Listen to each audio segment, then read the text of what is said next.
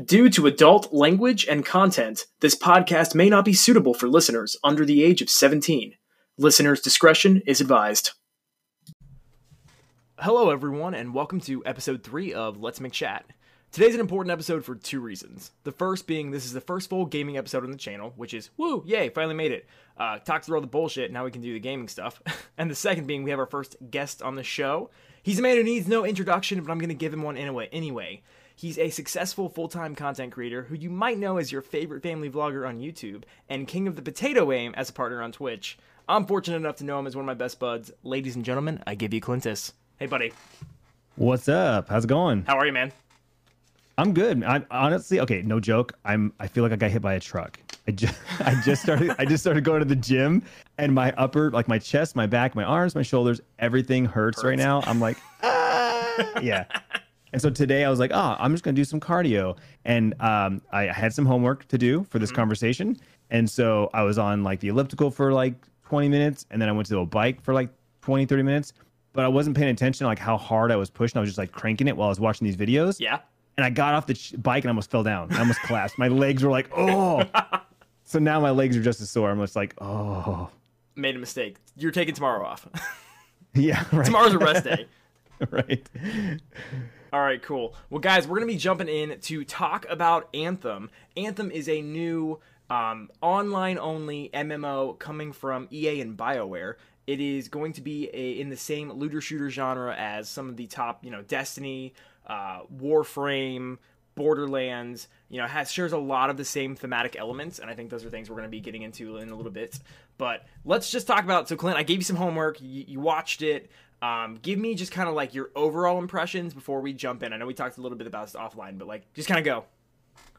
Yeah, so uh, obviously Anthem's been announced for a while. We've seen some trailers and some footage, um, you know, uh, almost a year ago, and I've kind of always been just kind of like, eh, whatever. Like I'll wait till we get closer. I'm not a, usually a big fan of like hype and like I see a trailer like, oh my god, it's gonna be so awesome. Like you know, I don't watch the E3 stuff and and like get like I don't go pre-order stuff like a year in advance. I, am just not that kind of gamer or, right. or, or person.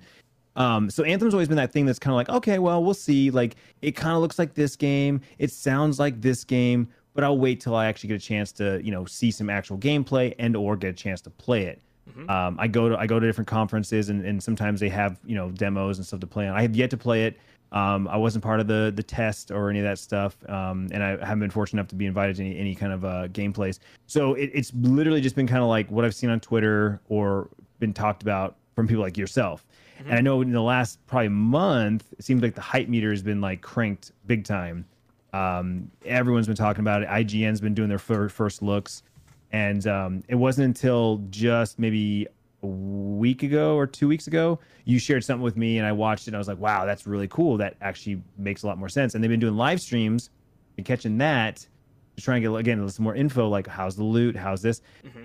Fast forward to today, I might ha- I have I have a much broader picture of like what this game looks you know appears to be like, and I'm definitely digging the vibe. Yeah. Um, the the open space of like walking into like their version of the tower, um, picking up missions it's cool that that's a first person view. I like that that's a first person view, and that like, um, then when you go into your javelin, that's when you go to the third person because the third person, you know, is kind of a turn off because like I like first person shooters primarily, right? But much like Warframe or the Division, this game obviously requires that third person because of the maneuvers you're going to be doing and mm-hmm. the things you're going to be doing.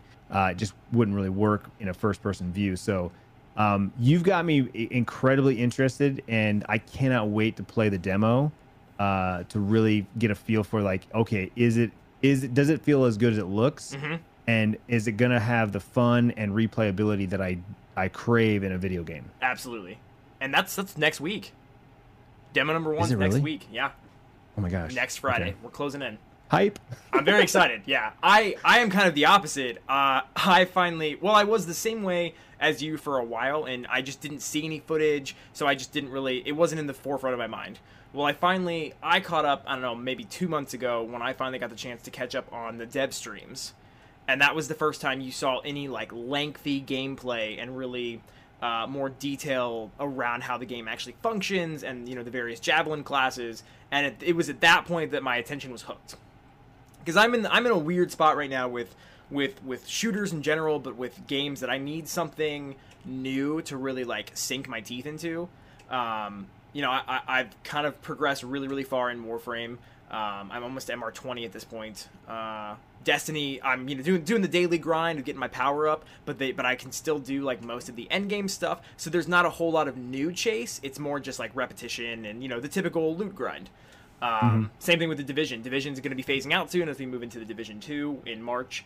Um, so I'm I'm in a weird place where like I want something that to kind of take that main slot because nothing right now fits it. You know, like I don't sure. have a single game that I'm like, okay, I'm really drawn to that game's lore and that game's play style and that game's combat and their customization. Um, none of it really like I have one whole game that kind of encompasses that. Like if I want those different things, I have to play different games. Sure. And I yeah. want I want something with a little bit more a little bit more of kind of all of that. And I really feel like you know as much as you I can definitely, with, with what you I can seen. definitely get that. Um, yeah, I, I think Anthem is going to fit multiple bills. Mm-hmm. Um, and I think until we actually get our hands on it, we're not really going to know like what to compare it to because people compare it to Destiny, yep. people compare it to Monster Hunter World, people compare it to the Division. Mm-hmm. Um, you know, and, and to your point, I think it it shares, it grabs little pieces of each of those. Yeah, it has it has, it has elements. and uh, was it Destin? I think said it best. Um, Anthem is not necessarily going to kill any one of these games but it, what it will do is it'll highlight what those games do well and what mm-hmm. they do those games do poorly. Yep. Yeah, I think that's exactly the case, and I think those those same people who play a little bit of Destiny and a little bit of Division, a little bit of Warframe, uh, will find element like elements within each of that that they like that will bring in different audiences. And actually it's funny that you bring up the like killing destiny because that's one of my favorite things that i see on like reddit or youtube content is that oh it's just another destiny clone or it's a destiny killer or it's a warframe killer. And what most people don't realize is anthem was in development before destiny anthem has been wow, really? anthem has been in development for now closing in on, on eight years Wow. So BioWare has gone through a lot of changes at that point. A lot of people left the project. The project evolved significantly from then. Um, but Anthem was in development before, or at the starting point would have been very, very close to when Destiny was first in development. So wow. the, re- the reality is, everybody's like, well, it's just another Destiny clone, but it was in production and in development the same time. It's just releasing significantly later. Yeah, and that honestly, that, that's crazy to think about because that right there proves, eh, for one reason or another, that like games take a long time to develop. Yep. Like new IPs, new worlds, new you know new things take a long time. Um, and you know people like to give Bungie crap about Destiny and like the the cycle of like creating new content, and it's like you know, on one hand, people complain that we don't get enough new content. It's like a lot of recycled right. spaces and worlds and and you know guns and armor. And then on another hand it's like give us new stuff faster. Mm-hmm. and it's like you can't have both. It's either it's either you you know you want something new every week? Well cool. You're gonna get a recycled painted repainted gun or armor piece mm-hmm. in the same map that you've been playing for the last six months mm-hmm. or you get nothing for a year and then you get this whole brand new you know thing right you get a ton you, get, you, I, you can have a lot of dope shit but it's gonna take some time And you gotta be patient with it or you could have you know really really quick repetition methods and the reality is when you're on a game model like destiny is you just can't do that with the way like financially the game works you know exactly. it's not it's not a true mmo like wow or you know the others where you're paying a monthly subscription that's constantly going into that live service because um, if you think about it like yes you've paid for your game and that's kind of like well instead of paying for six months of that live service i paid for the game well that's true but the reality is some of those WoW players have been, have been paying for you know ten years. They've been paying fifteen bucks a month or whatever it is for their subscription versus the one sixty dollars you spent and you think you're entitled to the same. It, that that mindset of the entitled gamer always tends to drive me nuts when it comes to like live games because they don't well, progress the same way. Exactly, that's a great point. I mean, you buy a game for sixty dollars, and here you go. You take it off the shelf, and that's it's it's in a box. That's it, right? So you yep. put it in, you play the campaign, you know, you play a good maybe 50 to 70 hours. If mm-hmm. a, an insane game maybe is like 100, 120, mm-hmm. but then you beat the game and you're done. Yep. That's it. Well, perfect and, example is Titanfall 2. Titanfall 2 was a fantastic story. I loved it. I played it a few times through just because I think uh, combat wise, it's one of my favorite first person shooters from a from a combat standpoint. Uh, it the, it looked gorgeous. You know, the gameplay was fantastic, but it was a campaign game. The multiplayer didn't take off. Nobody really played it. Um, so you know, that sixty dollars that I spent on that was you know for I don't know. Let's say if I've got maybe 30 hours in it, if I took my time with it and played the campaign twice. Say I took 15 hours each run, which is definitely not the case. But Right. like, let's say I got 30 hours out of that optimistically for $60 versus something that's a live game where before I hit that point where I'm like, I don't have any other shit to do, you know, now you're at 100, 200, 500 hours. And the fact that those comparisons get made drives me bonkers. Oh yeah, absolutely, absolutely. Yeah, I, I and I think that's the thing that people forget about. They look at Destiny as a open world MMO RPG Mm-hmm. style game, but They want to treat it like a camp, like a regular game. well, we don't pay for that. That's the thing. We don't we don't pay for that Mm-hmm. Yep. kind of game, but that's the game that they want. That's And game when we do have to pay for it with things like DLC or an annual pass, people shit the bed. Yep. Like, oh, what do you mean I gotta spend more money? I bought the game. What more do you want? Like, well, studios are expensive, and I hate to break it to you, Destiny fans. Uh, now that Bungie's no longer being financially backed by Activision, you're probably gonna see some more microtransactions. Microtransactions, DLC content. If you want the game to live, if you want it to continue to evolve, you gotta pay for what you get. And I think that people are really bad about having to, to pay for things that they want for free. Oh yeah, Um, yeah. We were talking about that. We were talking about that yesterday. Um, and someone broke down like you know just real quick, just quick math, right? We Mm-hmm. have the, Bungie has a thousand employees. Let's just say the average employee in Seattle makes like ninety grand. Mm-hmm. That's like that's like five million a month. yep. or about five million a year, you know, Yeah, something like that. yeah, like, year. you know, they, can- they they spit out some number. They did the quick math in their head. It was like, you need that just for salaries. That's not including lights and and production stuff and Mm-hmm. equipment and you know all the other things that require a game to be developed. marketing, advertising, PR. That right there is you're probably talking another, you know, half a million dollars in just that material. Yep. Yep. Okay. All right, let's hop into some of the more specifics. Uh, let's start with so an overview for those of you who haven't seen Anthem. Anthem is you have your typical MMO style classes. In this case, you are a pilot. You're a freelancer. Um, so you're one person and you pilot multiple classes of javelins, which are exosuits that give you different types of superpowers within the environment uh, based on which class you're using. Uh, that allows you to survive this kind of treacherous, um, like half finished world. So you've seen the different classes, Clint. What, um, which one does any one of them gravitate to you more? What do you think of them in general? What do you think about the the verticality and the movement mechanics to go around with combat? How do you feel about all that? Well, I mean, right away, the first one that grabbed me was Storm. Storm. Uh, it's it's space magic, man. It, Yep. It's literally it's it's the reason why I made a warlock. Mm-hmm. Um, because when like I read the descriptions of the three classes in Destiny, you know, the glass cannon, uh, space wizard, even the picture of him standing there holding the ball of void. Yep. You know. Oh, that boot that iconic Destiny One poster with he's got Yeah. the, the utility belt and he's just holding that that, that Nova bomb. Yeah, exactly. Like that. Like that's it. So for me, the storm embodies that Mm-hmm. Yeah. um so much, right? You hover. You've got like this force field around you. Mm-hmm. Uh, you command like the elements. Even your like yeah, your your super or whatever it's The called. ultimate, the- where you drop in the different elemental. Yeah. Yes, three bombs, right? Uh-huh. It's like electric, ice, and and fire, and you're uh, yeah. So that right there was the first one that grabbed me.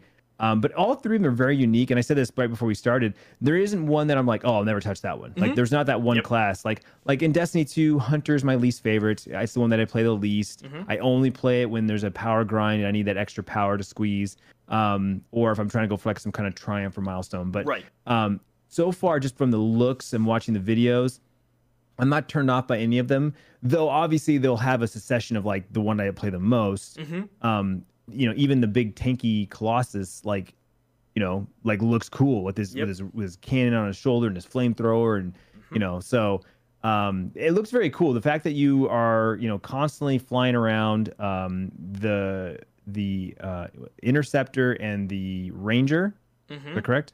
Yeah.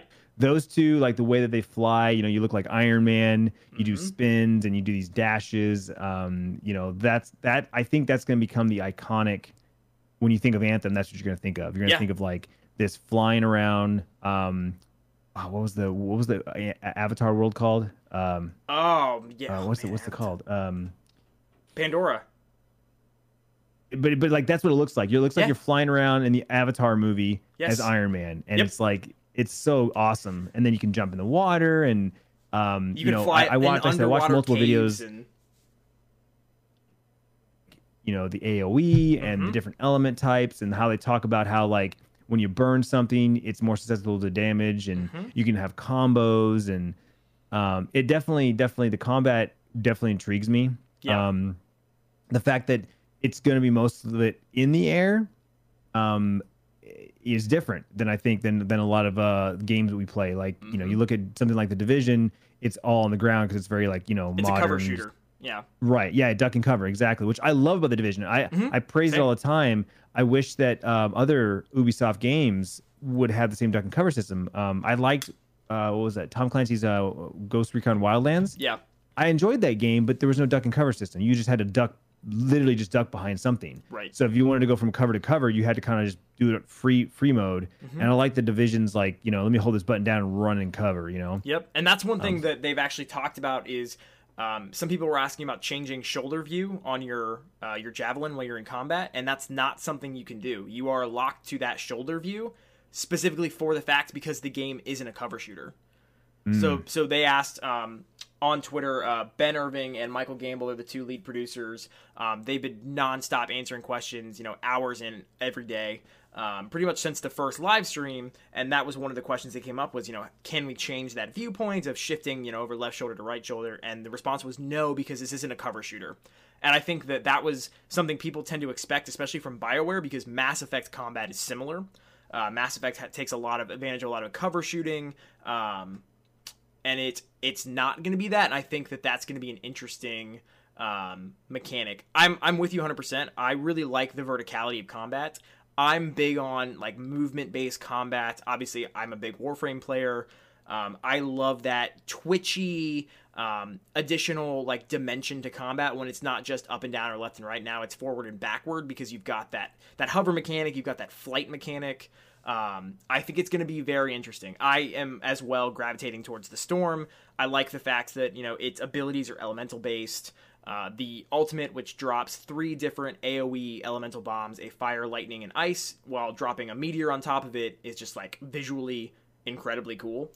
Um, and I like the fact that it can stay in the air the longest. Because to me, like the thing that draws me to Anthem is that that vertical combat, that that flight system that other games don't have. So I want to take advantage of that as much as possible. So the fact that the storm kind of gives you that um, that ability a little bit more than some of the others, uh, I think is really really cool. So like the Colossus has the least amount of airtime because it's the tanky like giant bulky armor. Like it makes sense that it would over overheat, which we'll get to in a minute. Um, and then you know the Ranger is kind of your all-purpose DPS. Like it has the most variety, um, but it's going to be used for the most like single target damage. And then the interceptor is your your stealth, your rogue class. Um, it's get in, melee, get out. You've got a triple dodge, which is cool. You're you're flipping and flying all over the place. The interceptor is actually the one that reminds me, I think, of Warframe the most in terms Oh, of the fact that it's the jumpy, twitchy, you know, slide in, melee, get out. Whereas the others, um, melee is not even unlimited. You can't immediately melee one after you do the other. They have a, re- a quick recharge. They are, it is quick. It's not like a 30 second cooldown or anything. It's, you know, probably two seconds before you can use it again. But they all have cooldowns with the exception of the interceptor because that's the interceptor's thing. Like, it's the melee class. Um, Yeah. So I definitely think that that that verticality, that additional layer of combat is going to be really cool. And that's one of the other pieces kind of leading into that flight mechanic that I really like of the fact that that that that ability is based on the environment. So your your your javelin is, you know, it's hand built by, you know, this slightly less advanced civilization, but also slightly more civilization, uh, more advanced. So there's no mass production. There's no um, like circuit board production like we have in modern society. You know, they hand build these more like blacksmiths as opposed to you know like in in, in a distributor. So they they do things like they overheat. And in order to cool them down, you have to fly through a waterfall or hop underwater and you know check out an underwater cave um, diving straight down because you'll be going at you know you, you're pulling all these air G's will cool you off, and I think those interaction mechanics are really cool. Yeah, I, I, I knew I uh, learned that today. I didn't know that. Mhm. Um, that if you fly down like a waterfall, it cools your javelin. Yep. If you go in the water, like it, like it, the elements, the the temperatures, um, uh, change the fact how long you can fly and Yep. how much how long you can use those abilities. It's very very cool. Um, I think I also noticed uh, the Colossus like burned down a tree, and like if I'm not mistaken, like he used a flamethrower and like it caught a tree on fire. And I don't know if, if the tree like burned down and fell over or it just burned or but just the fact that like it wasn't just like a you know paintbrush just going over a canvas and nothing happened. It was right. like it, intera- actually- it was interactive. Like it was reacting to what you were doing in that moment. Yeah, Yeah. I, I believe at one point they showed a footage of a storm using a lightning strike, and it's the same thing. It it burn it catches the tree on fire too. Um, so Yeah. I I think that I don't know. I'm excited for the different for the different classes, and kind of like you, I don't see me not playing any of them. Um, so the way that unlocking works is you start the game, and this evolved between the alpha and the what's now the demo, and then the, the what'll be the gold build. They talked about this a little bit on Reddit. The it used to be you started with the ranger, and the ranger was your first javelin, and then from there, you know, as your your pilot levels up at different intervals, you can unlock new um, javelins, and they've actually changed that. So now you actually start the game, and at least in the gold launch, with a kind of the busted ass like predecessor to the javelin. So it's an old one. It doesn't really function as well. It's basically a training module. It's designed to teach you the flight mechanics. It's designed to teach you combat, and after you get to level two, then you can unlock your first javelin, and there's no requirements of what you unlock first. So you have total control of like, okay, cool. I played this for 15 minutes. I'm through the tutorial. I'm up to level two. I get to go unlock my first javelin. I'm gonna take Storm or I'm gonna take Colossus. It it doesn't matter which one you choose. You'll be basically presented with four options, four missions at that point that will give you various your your javelin choices. That's cool. That the, yeah, the options in the beginning, I think, are are important, Mhm. Um, especially to, to grab people in Yeah. and get them get them hooked early. Mhm. Um, if you have to progress through a story and it takes too long to get to, let's say you want the Colossus and the Colossus is the last one it unlocks, Right. you got to play this entire campaign before you can get to the one you want, Hmm. and then you feel like you want to run the campaign again just so you can use the javelin that you wanted. You want to exactly, and I think that's that's been the problem, or at least you know I think I've seen that complaint with Destiny in terms of cool. I unlocked this new class. Now I'm a hunter instead of a, a titan, but now I've got to start all the way over again, and it's kind of like starting from zero. Whereas your javelin doesn't level. You don't have leveling with your your specific class. Your pilot, your character is what levels, and your gear drops in the wild will scale based on your pilot which is nice because if at level 16 you've got this you know decently powered up storm and then you go to unlock your interceptor and you pick up your interceptor those new loot drops that are dropping in the wild are going to scale with your pilot level allowing you to level up your interceptor faster. That's awesome. yeah. So i i'm very excited too about the just the loot in general. Um did you get a chance to, to watch any of the footage on like the actual like the way loot and the the pieces work of the javelins themselves?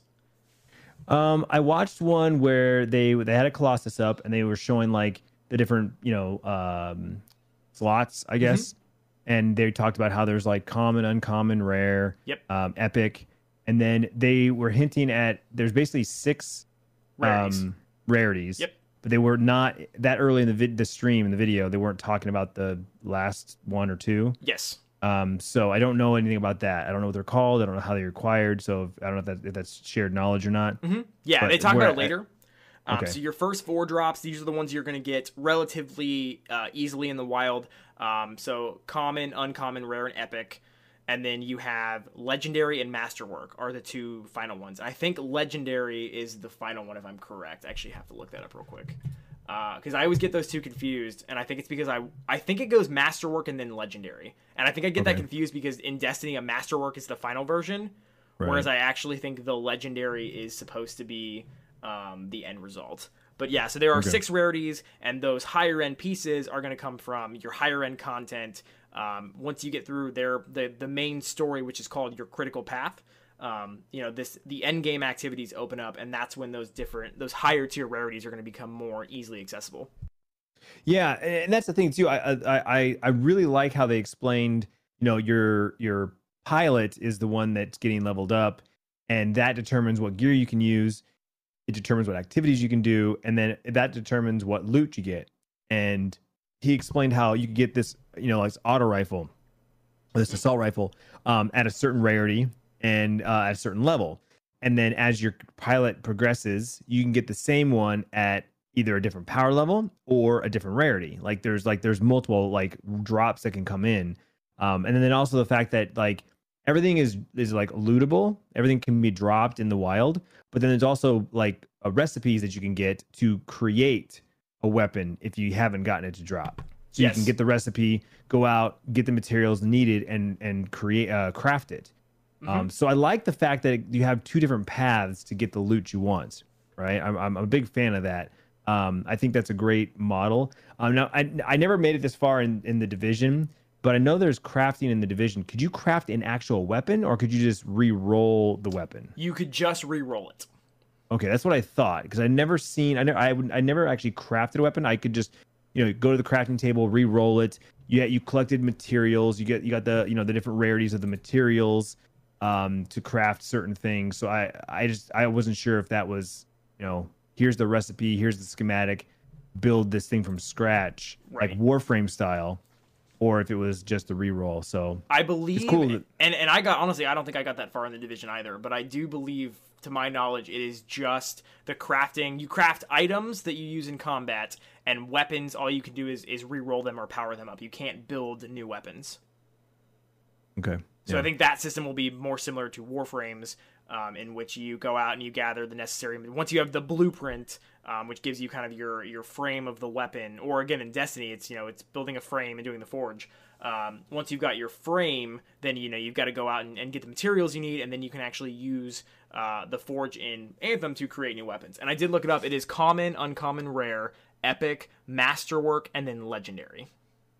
Epic, masterwork, legendary. So okay, legendary is your so a legendary javelin, your legendary storm would be the the highest ranking, and your actual storm, your javelin will get a title based on the combined total of your gear score, and that works like light in Destiny or you know gear score in Division. The sum of your items, your your your components, your weapons, all gives you that gear score, and that will show you the combat that you're. Um, the the combat and the missions that you're most apt to be taking on in post game. One of the things that is kind of unique about that, though, is that let's say I played for 30 hours and you're 10 hours in. We can go out and play a mission together, and all of the content will scale based on the two of us. So we'll Combined? take rel- no, uh, it's relative. No, relative to the to each individual player. So you'll take oh. relative damage and do relative damage based on your level, and I'll do relative damage and take relative damage based on my level. Interesting. So okay. the, the idea is the, that you can. How does the world choose what level the enemies are? Uh, well, it's based on the mission. Oh, okay. So like the mission that you select will be a you know a certain tiered mission, uh, and that will tell you basically how difficult it's going to be. Um, but we can go into any mission together, even if I'm 30 hours in and you're five hours in, and we can play those missions. You may not have the same amount of weapons, or you might not have enough gear, and it might be more difficult for you from that standpoint. But it's not going to be like if I jumped in now, which is something we can laugh about because we've been I've been trying to complete the damn Forge in Destiny for like two weeks now. Um, if I jump into it, I can't finish it because I can't do any damage. I can't you know, it doesn't do any relative damage. I just do no damage. and I take damage as if I was, you know, 600. It doesn't scale. So I think that that's nice that they've they've built in a system that anybody can go in and play together. In terms of that, it doesn't matter if you want to help if you want to help your new friend, um, go go for it. You can help them out, and they'll take relative damage in your missions, but they're more likely to maybe get some better loot. So there, I think there will be cool advantages to that. Oh yeah, for sure. And I, I think I think we'll we'll see the Bioware version, right? We talk about Bungie, we talk about uh, you know Ubisoft, and we talk about these different uh, these different studios and how they do things. Right. It'd be interesting to see how Bioware's Bioware's version of that all that stuff is. Mm-hmm. Yep, I agree. And that's I think that's one of the things that everyone in general is waiting to see is what is this going to look like? Because you have the people out there that are like, this is um, this is EA, this is BioWare. Um, you know, what do you what do you think it's going to look like on that end? And I do think that I it's funny I, I see this in Twitter a lot. You know, the Bungie Bungie people and Destiny players are like, "Oh, I'll never touch this. It's EA." And I'm like, with all the with all the problems that that game has had in terms of lack of communication, it had a very very Destiny 2 had a very very rough first year in terms of you know the game was not in a great state. Um, you know, it patches take a while, big uh, you know live event changes take a while. You know, I feel like it's it's a little bit unfair for anyone to say, well, I play Destiny, but I can't touch or I'm, I'm not gonna buy Anthem or play Anthem because it's EA, knowing that you know no no dev is, is perfect in that situation. And I think that's kind of important to to talk about that, you know, you have to go into this I think with a little bit of an open mind. And I and honestly, I'm sure you know, that's anytime you pick up a new game and and you don't know the studio or you know you haven't had great success with the studio, but I, I do think that that will be um, kind of interesting. Yeah, well, and that's it's interesting you say that because one of the things I thought about was like EA is uh, the publisher, right? BioWare is the company that makes the, the game, just like Bungie makes Destiny, and Activision is its publisher. And you know, Bungie and Activision just recently uh, announced that they're going to be splitting up, and Activision is no longer going to be part of um, the franchise. You know, part of the franchise, yeah. Yep. But it's like we don't know exactly what influence Activision has on Bungie. Correct. Just like we don't know what influence EA has on um, on on Anthem or mm-hmm. any of their products, right? We know there was a there was an issue uh, with Star Wars Battlefront oh, 2. Yep. You could buy power. Like, you had to pay for power, or it took you uh, was like a hundred hours to get the equivalent power of like spending twenty dollars. Like you spent twenty dollars right. and you basically skipped a hundred hours in terms of power grind. Right now, I, this might be common knowledge. I don't know. I didn't read upon it, but like, do we know definitively that that was an EA call, an EA that decision? That was definitively an EA decision. See there, that right there makes that can that, you know that's what puts the sour taste in everyone's mouth mm-hmm. when when that when when it's something as simple as uh, that can direct correlation to something like that, and that also goes to show that there is there's influence. Right? Absolutely. But we don't know until there's what a debacle, until there's a problem that, that, that someone has to step up and say, "Oh yeah, that was our our bad." Yes. Because what ends up happening is when something is you don't like, you look for someone to point the finger to. Right. And and you know for a video game it's the the studio and the publisher. Mm-hmm. and whichever one you're looking you know whichever one feels like oh it's about money that means it's the the publisher. Oh it's about the, it's the gameplay or it's the it's the content, the content it's the it's the studio. yeah. Yeah and it's like you know we don't know exactly that the lines are drawn in these games. So i don't know we'll see. I think that anthem is probably going to have a better it's going to come out in a better place mm-hmm. because of the bad uh, vibe and the bad press that ea has um, because otherwise, you know, any of that like I don't know smell of EA on Anthem is going to give it a bad vibe. Everyone's going to be, oh, there's the EA part. There's this is EA. This, this smells like EA because people people just talk about all the time, right? Uh, the, the, the anti EA, and um, I think Anthem or, or Bioware, whichever you want to, however you want to put it, I think it, you know are, are trying really hard to you know distance themselves to that. Yes. To say, you know, this is different. We're not going to do this. You know, they've mm-hmm. talked about they're not going to have loot boxes. Um, you know, and and anything that you can get via a microtransaction is 100% earnable in the game. Yep. Right. Which is something that uh, took Destiny a long time to get to, and still is not 100% there. There's still certain items you can only purchase with real money. Yes. Um, you know, and that's still that's still a point of contention with the community. It's like, yeah, uh, you know, the first one that really pissed everyone off was an, an Iron Banner emote. Emote. it was ten dollars. It's dope. It's an Iron Lord emote. It came out when Iron Banner came out, but it was and purchase everyone, only. And it's purchase only. And everyone's mm-hmm. like, why can't why, why not make this like tier 100 or you know whatever? Like make it like 100, 100 tiers to get this emote. People would grind the crap out of Iron Banner. Yeah. To get to it, you yep. know. And, and if you don't want to grind, just let me buy it for ten dollars. Like that's the perfect model. That's like the perfect model. Let me earn it if I don't want to spend the money. Give me something to chase. And if I don't want to chase it, I just want it right now, pay ten dollars. I guarantee they would have sold more. They would sell so much more if they had that model of go earn it or buy it now. Yes. You know? Because there will be people who won't buy it because they they they only have to, and there are people who can't grind it so they won't get it. But if you give both options, you're just going to end up rewarding the community in the long run. And I think Absolutely. that's something that Warframe's figured out, being a free to play model, but everything is purchasable. And I think that you got to be careful with that too, because you know the, the Warframe is a perfect example of a game that you can pay power for. You spend real money, you can buy uh, additional um, additional warframes. You can buy, you know, platinum that you can use to buy powerful mods on the on the trade market. Um, and, and the only reason that model really works is because Warframe is a free to play game. So it's you know it's a free to play game, but it's an MMO. You know, it's a looter shooter that you can buy everything that you don't have to really loot for. Um, yeah, that's that's very interesting. Uh, I know there's a there's a documentary out there somewhere. I know um, Professor Broman talked about it a couple times uh, about the history of uh, you know the developer of Warframe, and yeah. like it's very interesting that that game is is thriving and doing extremely well for a free to play game, mm-hmm. and it makes me and, and, very very similar to Fortnite uh, Battle Royale.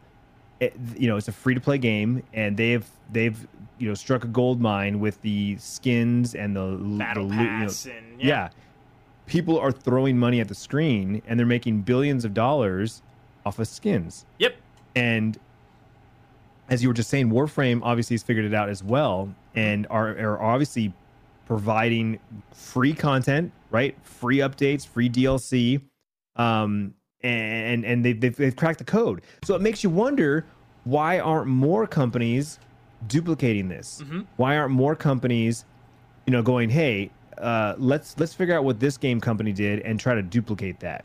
Right now, I'm not saying that they they, they aren't. There, there there could be a dozen games right now in development that all have that that model in in in uh, mm-hmm. in thought right? But right. I think the the I think the overall like quick grab is like, well, if we, we still have a sixty dollar price tag on it, you know, we'll make a few million dollars on day one. Right. Well, there's right? a and, so, and, and the big difference between um, between that is both Epic and Warframe are produced and developed the game.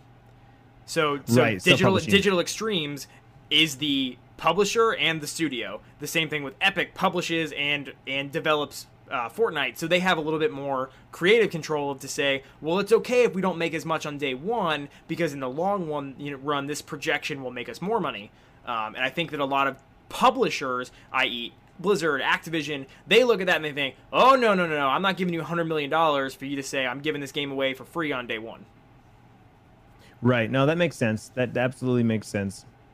But I, I, agree. Think I think it's a great model. I I like the model of um, it's the mobile model. It's hey, you want to play this? Cool, play it, go for it. But you want to do anything beyond you know certain amount of content? Well, that you're going to pay for. And you know you want to play for you want a new slot? Cool, you're going to pay for it, or you're going to work for 50 hours to get it. Um, I just I think you have to be careful with that model, and I think it, Warframe is a weird game that works because it works when it shouldn't you in theory a looter shooter where you can go out and pretty much buy everything in the game is uh, kind of a an oxymoron and it's a game that I think only strives because and and and, and does well because it's done well for so long and has such a big community and a very like it's like a cult game. It's like you know Fight Club wasn't successful in the movie theater, but now it's this huge cult fandom behind it. Um, the same could be said for for Warframe. It was Digital Extremes was literally going under from a failed game, and they needed to get something out in order to keep afloat. And they put together this, you know, this weird concept of a looter shooter where they could put money in and they could make money off of it right away. And that was what Warframe turned out to be. And it's evolved into this, you know, giant. I mean, especially at, for a new player who goes into Warframe. Warframe is a very daunting task to jump into as a as a new player. Um, because there's just so much and there's not there's a really big learning curve to it. Um, but it's one of those games that it shouldn't exist. It shouldn't work. It does because it just happens to. It's kind of one of those luck of the draws. It just happened to work. Yeah, that's crazy. And, and like I said, I, I think it's fantastic. I think it's awesome. I think that um, it proves, like I said, it proves the model yeah. that you can make a game, put it out there for free, and if the game is good, yep. if the content is good, then people will give you money because they want more of it. Mm-hmm. You know, they understand. Yeah. There's there's smart people out there that know that it's a business and, and they they understand how it works. And they're like, oh yeah, well you know here you go. And then there you know then there's always gonna be the other people that are just like whatever, dude. I just want the game for free. I don't want to pay you any money. You know. Yes. So it goes both ways. And and going back, so going back to one of your your earlier comments about you know the cosmetics only or no loot boxes. So the game has zero loot boxes. Loot boxes are not a thing. So if you do spend real money, you always know what you're getting. The microtransactions are only cosmetic based, so there is no power locked behind uh, monetization. So you can't buy power, you can't buy additional javelins right now, you can't um, You can't buy weapons. The only thing you can buy are skins, color palettes, armor pieces that are cosmetic only, which I think is great. I think that's the right monicum. I have no problem spending real money on something if I know what I'm getting. It's the loot box. Um, the loot box mentality that kind of drives me bonkers because it's like great. And, and, it's funny we, we talked about this actually back when you know i was playing destiny a lot. At one point i think i spent $100 on cosmetics because i kept having to re-roll because i wanted a certain set set of gear and i couldn't get it. It just kept yep. not dropping. And a $100 later i finally got it. And, but it took $100 like i spent more at that point than the game and all the dlc content just for that one piece of armor because i wanted it not because I wanted to spend hundred dollars or I had a problem. It was I wanted this, so I guess I'm just gonna keep getting it. You know, buying it until I get it.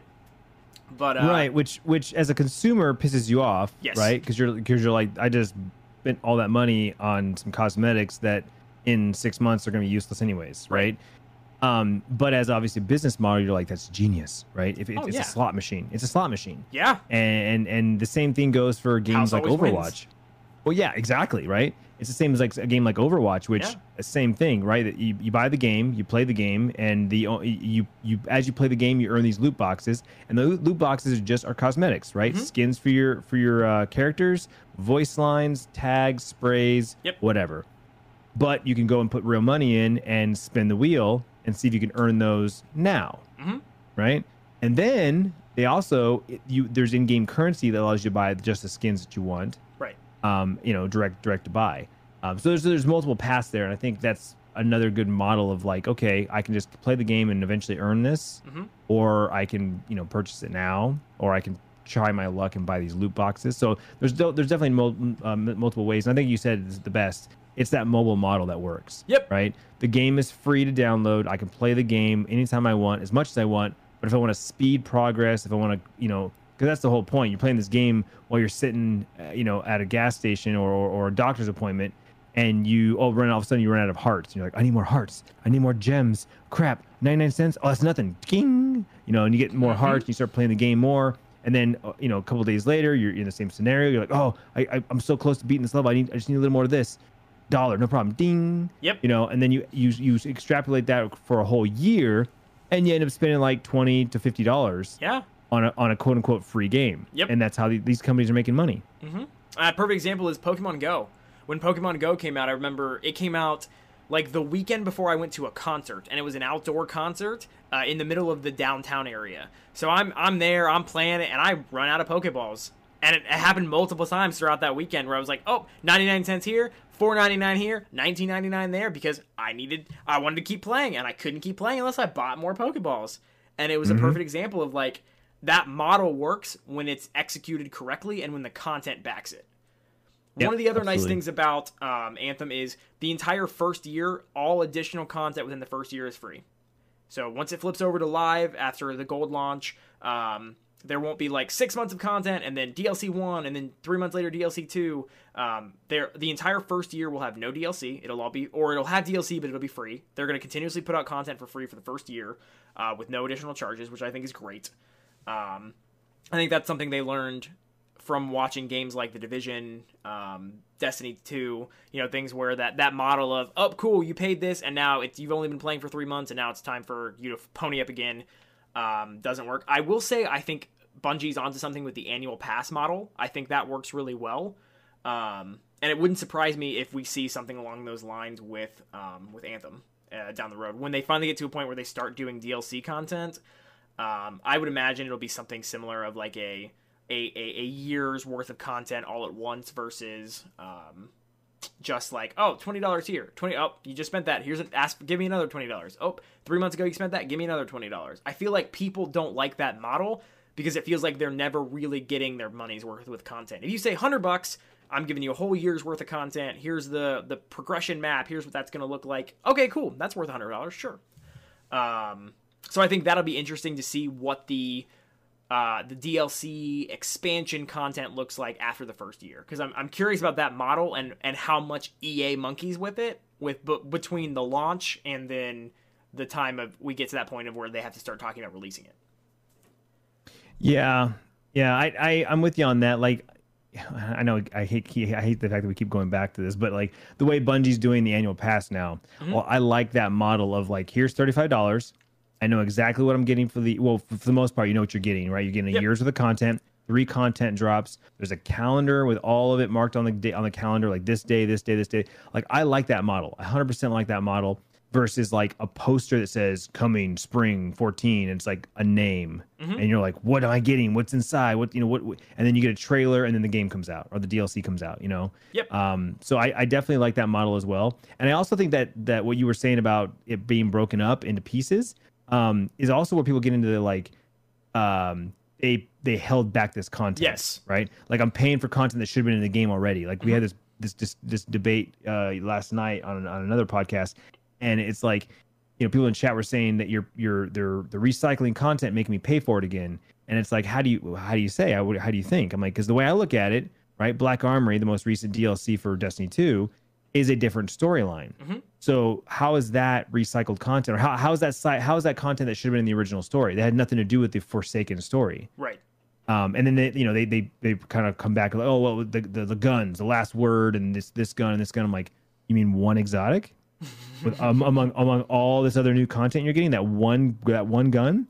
Oh guess what? That goes with the story too because it's you're reforging the weapon with the new like i'm like you know it, it goes along with the you have to like get to the the nitty gritty details of it of why they're doing what they're doing. They're not just they're not just doing it for the money. Obviously right. there's a there's a money like the fact that they put last word into the dlc makes people want to buy the dlc yeah because right? they want that it's last an, word. it's incentive it's incentive 100% mm-hmm. and so I, th- I think that's where people get that mentality of like um, because they broke it up oh this is this should have been in the game already. Huh? whereas with what you're saying with anthem is saying they're just saying here's what you're getting when you buy this game. Boom boom boom right we're broken up and give you some new content drops throughout the year a because it keeps things nice and fresh and keeps you coming back and b because maybe we don't have it all done yet you know like right that you know that's it gives you time to work on stuff so i definitely like the that model better yeah so I want to talk. I want to touch on two more points and maybe a third if we have time. Um, the first is endgame and what endgame is going to look like, and the second is customization. So endgame, um, once you've completed what's known as the critical path, so that's the your main story, your main campaign. Um, you've gotten to the point where you're finished with the the main the main content. You're out of main. You're out of your critical path. Now you're into endgame. Endgame in Anthem is going to have two initial like uh, avenues at the at launch. Uh, the first is what's called legendary contracts. Those are basically like bounty hunt missions where you're you're giving out contracts. Um, you didn't really play Monster Hunter, but it sounds like very Monster Hunter esque, where you're given a target to go complete. You know, either kill this this beast or kill this you know this environmental thing, this type of enemy, and then it's very difficult. It requires a lot of collaboration and teamwork. Um, and then you're heavily rewarded for it. And the second is strongholds, which are Strongholds are kind of like a not necessarily a raid because they only take a full four people. Um, but they are they're a very post gamey strike um, heavy end game activity that you explore this cave, this stronghold area. There are different levels to it. You know, there's a boss usually at the end. There are multiple waves of enemies throughout it. So that's going to be the initial end game at launch. So I am curious in terms of how long it takes them for the how long it takes them to add additional end game activities because I will tell you that's a big problem with Warframe and and a lot of the veteran players will talk about how there isn't enough for endgame um, and you know how difficult are they actually going to be do they say they're really difficult and then we go out and we can actually like beat them on day one and suddenly there's no endgame content and we're, we're stuck or are they actually very difficult and it's going to take several times before you really go through and and granted, yes, it's a looter shooter, so the point is repetition because you want to keep grinding. You grind these higher end activities, you're getting better loot, you're getting random rolls, you're getting new drops. Um, but how sustainable are those pieces of endgame content?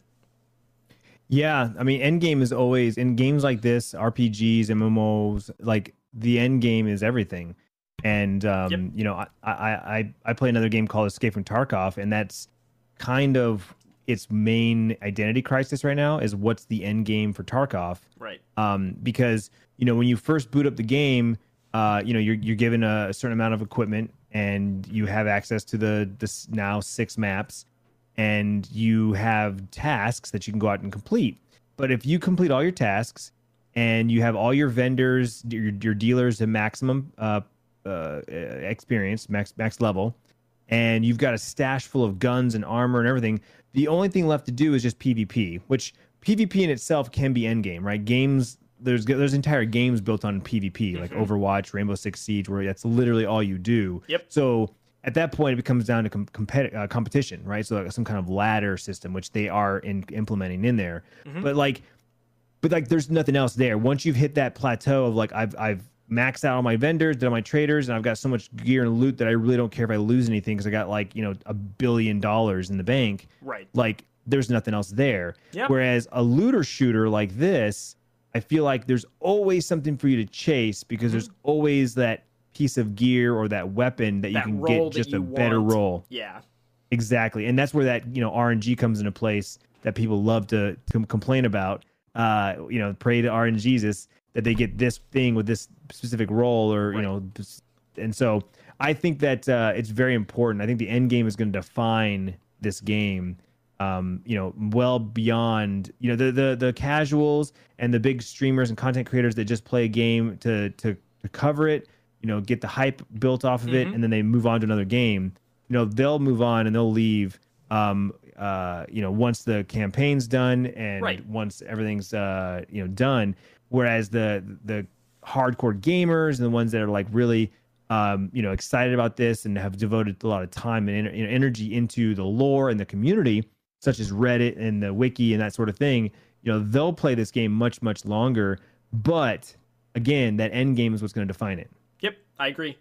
Um, so yeah, we'll have to see because because Anthem is a it's a Borderlands esque. There's no PvP, at least not at launch. They've said multiple times on Twitter there will be no PvP at launch, which means they are at this current point exploring avenues for some type of PvP system, um, which I think could honestly be really interesting because I think uh, javelin dogfights would be really cool. Um, so I, I would love to see like some form of you know PvP element because I think it could make for an interesting gameplay. Um, but so yeah, so there will be no PvP at launch, so it's it's purely PVE. Um, and then the the last piece I really want to touch on for for today, for right now, for at least this run of it, is cosmetic or is uh, customization. Um, did you get a chance to see any of the the more detailed customization pieces with with how that works?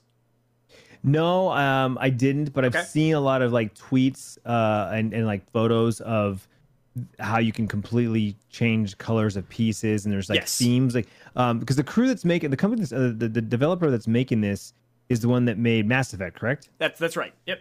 So I think someone shared like um a javelin that had like the, the N7 the, theme. Yes, this yep. N7 theme. It was like that's cool, man. Like they're yeah. gonna be doing that kind of stuff and I love what I love that Warframe does stuff like that, where it's like there's themes and there's these skins, and then you can customize them on top of that. Yes. Um. So if, if Anthem's going down that path, I think they they're gonna. That's another home run. I think mm-hmm. that's another a piece of like being able to customize your javelin. Yeah. is something that like a game like Destiny lacks, yep. right? You don't really get that customization. The customization you know? is boring. It's it's yeah. boring. Like yeah, you can add shaders and that's cool, but there's no uniqueness to it. It's all the same. And I think that's one of the things that if you talk to any any post main game Warframe player, they will joke that fashion frame is the end game. And the reality yeah. is that's true. You want to yeah. have the best looking Warframe. You want it to have the most, you know, unique armor pieces and the best, you know, color schemes. And what what excites me about Anthem because I'm very much that person. I want my my javelin, my Warframe, whatever to look flashy. I want it to have, you know, specific themes to the color palettes, how that works. Anthem takes it a step further, and every piece can be customized in terms of a material or a metal. So you could have like a texture, or you could have a metal in every different piece, and those different textures react different differently to different color palettes. So if you have like, let's say you have your cape, and your your cape as a storm is cloth. Well, you can go through and change that cape to metal, and suddenly you've got this like shiny aluminum cape that has a whole new palette of metallic colors uh, that completely interact differently than the the texturized palette you previous had. It is every every individual piece is customizable, much like Warframe. Um, there are there's an entire color wheel. Um, so you can have pretty much every color you want available, and there are different textures and types of materials that alter the way those those colors um, interact with with the the frame itself, and I think that's really cool. Oh wow, yeah, that's that's awesome. And that's another thing too with a new IP like this. You know, you mentioned earlier in the in the in the cast, you know, like something fresh, something new, mm-hmm. a, a, new spin on something. um, not necessarily just copying. I, a lot of people again like to, you know, why doesn't Bungie just do it like this? Why don't they do it like that game? Why don't why isn't it like Yep. this? You know, it'd be great if they just did it like that, right? Remember when Halo did this? Why don't they bring that back? It's like it's a new game, New and, IP. and Yep. New IP, and who knows? The guy that did that thing back in Halo may not even be working for Bungie anymore. Like Yep. you know, like there's all he these might be variables. working I- EA on Anthem. yeah, exactly, exactly. um, but I think it's I think it's great if if uh, you know if Anthem's got this fresh new cosmetic style, and you know again when you're creating something brand new like this, you kind of get to take bits and pieces of you know the best things and kind of like put it into yours. EA and BioWare are in such an amazing position position with this game because they're launching a new IP. So they're not going off of previous opinions on it. You know, they don't have this isn't the launch of of Anthem 2 where they have this, this expectation of what the game's going to look and now they've made all these big changes. Um, however, they're launching this in a market where there are games out there that have done things really well and there are games and developers out there that have done things very poorly. And they've tweeted this before that they're very much aware of what the market is right now. They are paying attention to things that people like. They're paying attention to the problems that other developers are having, um, other studios are having with content, with uh, monetization. Like they are very much aware of it, and it puts them in a unique place to. That would be to me the only thing that might quote unquote kill whatever X current looter shooter on the market is the fact that yes, Warframe's coming in, or Warframe Anthem's coming into the game a little late, but because of that, they have an opportunity to do something potentially way better. And really kind of Oh, yeah. really kind of, you know, pass the the current market trend because we've seen how the problem, you know, they've seen everyone's seen the problems that, you know, Destiny 2 had at launch and and you know, continues to occasionally have here and there with with the community and with content. Um, the same thing with the Division. The Division was a nightmare at launch. It had it had no balancing, it had tons of glitches. Um, so they have a really unique opportunity to launch this new IP in a space where most of their competitors are either phasing out their current game, i.e., Division, so it's going to launch before Division 2, which puts it in a good spot, and their other competitors are not necessarily in a market to compete at the moment. So I wouldn't say that Destiny's in a place where it's ready to compete with another strong IP. It's just now back to a point of the franchise is where we want it to be again. You know, it's it's more community focused and less less you know publisher focused. Um, so I, I think that that puts EA at a very unique driver's seat in the firms that in, or in terms that if if they do this well, it could very much become the top looter shooter on the market purely because there's currently a gap in the lane. You know, you got one car moving to the left, one car moving to the right. There's a small opening that if they get this out and it launches well and they maintain it, they could very easily take the market on it. Oh, I, I, I agree. I mean, you know, the number one most requested game probably right now in this genre is Borderlands 3, Yep. Right? It, it, everyone compares Borderlands 3, don't Destiny. Everyone compares Destiny to, to Borderlands, right? Yeah. And Borderlands is like, uh, and, and I wonder how much of that personally, because I, I, I played a little bit of Borderlands 2. I, I created two characters. I ran through, uh, you know, I don't know, maybe half the story. Mm-hmm. Um, you know, did not play it a lot, and I was late to the game Right. so I don't have this nostalgia. I don't have this like memories of playing the game for years like I do Destiny. I don't know how much of Borderlands like is nostalgia and rose-colored glasses, like looking back, going, "Oh man, it was such a good game." Like, um, like Half Life, right? When people ask me what my favorite games were, you know, favorite games of all time, blah blah blah. Like, I, you know, I I think about like um, GoldenEye with the Nintendo 64. That was the first person first first person shooter I ever played that played multiplayer, and I fell in love with that genre Yeah. but I I played it a couple years ago, and guess what? It's dog shit. It shit. looks like a shooter from the 90s. because be, yeah, you you have one joystick that moves and aims. Like Yep. it's a horrible game for today. right. So like let's leave it in the past and let's talk about it as like oh that was such a great game back in the day when I was you know 13. Yeah. Like I wonder how much of that is like people still play Borderlands 2 today. I know that. I know the hunt's getting happen getting ready to happen Mm-hmm. right now. But like like people compare it to Borderlands and, and, and use Borderlands as the as the um As the bar. Oh, as the bar yeah Yep. and so i i think you you just like definitely put something on the table saying anthem could be the new bar. Yes. i think that if they they hit all the cylinders and and nail every aspect of it. Now granted here's we're only going off of gameplay and what we're hearing. Yeah, until we actually play the game and see how the mechanics work see how loot drops. There's going to be follies. There's going to be issues. There's going to be things we don't like. 100%. like we have anticipation. And then here's the other thing too. Everyone if you're in if you've been following along with anthem you're probably pretty hyped about it, right? I know you are. You Yeah. specifically are very hyped for it. I'm very So excited. for you you are getting these these expectations and you're super excited about it just like you have in the past with other games you play it and then you're like oh this is not right. not what i was expecting Mm-hmm. this is not what i was thinking and then you're like it bursts your bubble and you're like all that hype is like you know out- Yep. out the out the out the window Yeah. and um so there's there's definitely a um it's it's it's a it's a teeter totter and it is definitely on BioWare to live up to that expectation because they they are working very hard to create that level of anticipation because they're behind in the market. They're releasing this in a very you know current you know uh, slightly saturated looter shooter market. Um, they are like I said, they're they're in the back seat at this point with a chance to take the lead if they do well, but that's a lot of pressure, and I think that that will, I mean, ultimately that is going to be the tell. Um, I do know um, people who shall not be named because you know otherwise I'd be giving out people who broke NDA, but I I am aware of people who have played the alpha, um, who have given me their behind the scenes feelings on it. And I will tell you, all of the people that I talked to, the results were very positive. There were definitely things that need to be worked on, things that need to be balanced and tweaked, but the initial.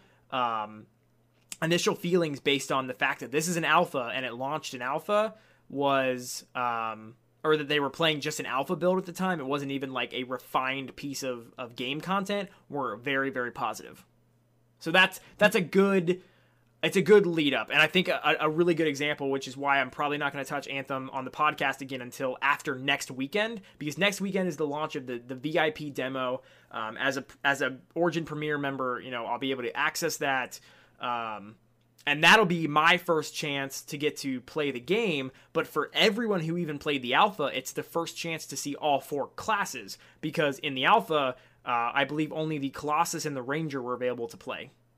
And so this is the first time they've released to the public the ability to play all four of the classes. So that will be a really good, again, level of you know expectation set of yeah I, I didn't like? i didn't like i said i haven't played it yet i haven't I hadn't had a chance Mm-hmm. to to Yeah, no, I agree. I think that uh I think that's ultimately, you know, we're at the point where like my hype has reached the point where I it can't go anywhere until I get a chance to play it. But uh but that is going to uh, i'm do look- it. really looking forward to it oh, I'm sorry. Go ahead.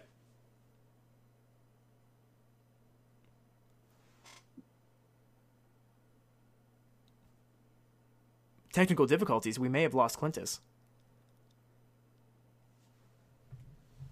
Welcome to a live podcast, guys. This happens. Uh, I want to thank Clintus for being on today. Uh, the, the podcast has been incredible.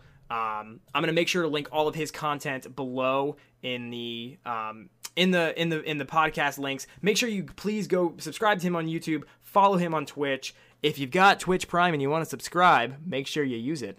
Um, the guy's incredible. He's a great pal, a great friend, an awesome creator. Um, thank you to Clint for being on today. Thank you guys for listening. Um, and until the next time, McParty on. Talk soon.